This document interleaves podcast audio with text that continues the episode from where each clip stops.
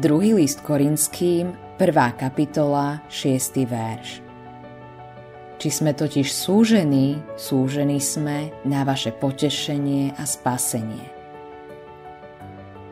Ak nevidíme utrpenie vo svetle Božieho slova, často sa nám bude zdať zbytočné. Ale všetko sa zmení, keď nám Pán zjaví pravdu. Keď kresťan trpí, môže to byť preto, aby sa iným dostalo útechy a boli zachránení. Ako je to možné? Premýšľaj o svojich skúsenostiach.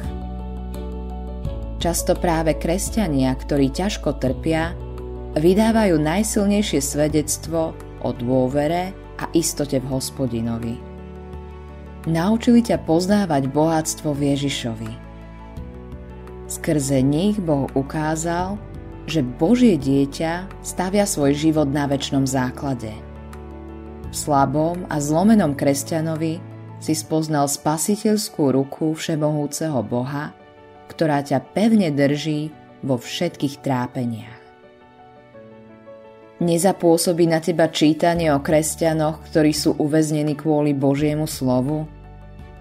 Niektorí z nich sú vystavení mučeniu – ich utrpenie nám ukazuje, že mučeníctvo nie je romantika. Je to absolútna hrôza a niečo strašné. Ale zároveň je to spoločenstvo s Ježišom v jeho utrpení. Mnohí trpiaci bratia a sestry sú svedectvom, že stojí za to pre Ježiša nielen žiť, ale aj trpieť a zomrieť. Spolu s utrpením prichádzajú aj pochybnosti. Prenasledovanie, ťažkosti, strach a choroba útočia na myšlienky a myseľ. Boh cez to vedie niektoré svoje deti, aby sa ďalším dostalo pomoci.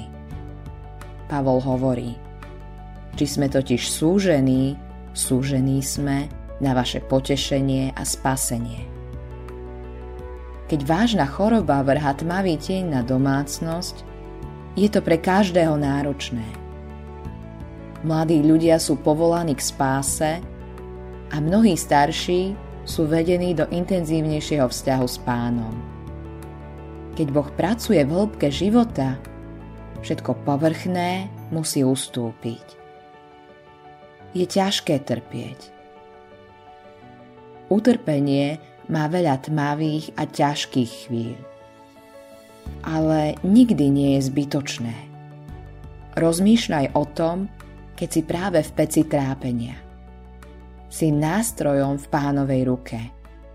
Použiteľným a užitočným.